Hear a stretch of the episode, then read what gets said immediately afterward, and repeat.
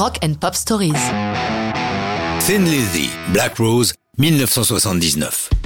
Sous l'impulsion de son charismatique leader Phil Lynott, Thin Lizzy a souvent intégré dans son rock psychédélique des accents gaéliques. Cela peut sembler normal pour un groupe né au bord de la Liffey et qui a fait ses premières armes dans les pubs de Dublin. Pourtant, techniquement, Lynott est anglais, puisqu'il a vu le jour du côté de Birmingham. Mais ses parents n'étaient que des ados et il fut confié à sa grand-mère, qui vivait à Dublin. Au moment d'attaquer les séances pour le neuvième album studio du groupe, Phil puise son inspiration dans la culture irlandaise. Le résultat La chanson Black Rose, qui va donner son titre au disque Russian Dove.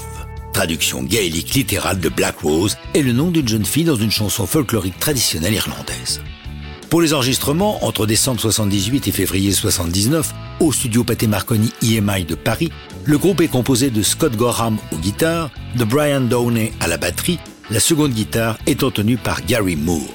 Sa présence est en soi un événement, car s'il était un proche de Lynott, il n'avait qu'occasionnellement prêté son talent à Thin Lizzy. C'est la première fois qu'il figure à part entière sur tout un album. Bien entendu, Phil chante, il est aussi à la basse et tient la guitare 12 cordes.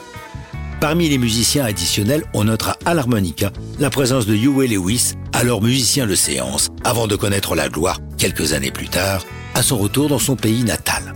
Le producteur de cet album est le fameux Tony Visconti, que l'on connaît bien pour son travail avec David Bowie. Black Rose est une chanson épique qui se développe sur plus de 7 minutes, où Lynott mêle à sa composition un medley de chansons traditionnelles irlandaises et évoque dans le texte des légendes du pays, comme le poète William Butler Years ou le footballeur bad boy George Best. Les séances se passent plus ou moins bien. Malgré l'autorité de Visconti, Moore et lui s'agacent de la tendance marquée des autres membres du groupe à profiter du Paris by Night.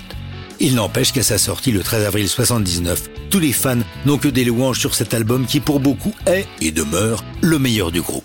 Si la chanson Black Rose ne sort pas en single, elle est incontestablement le plus grand moment de ce disque. La suite est une tournée américaine qui va être l'occasion du brusque départ de Gary Moore.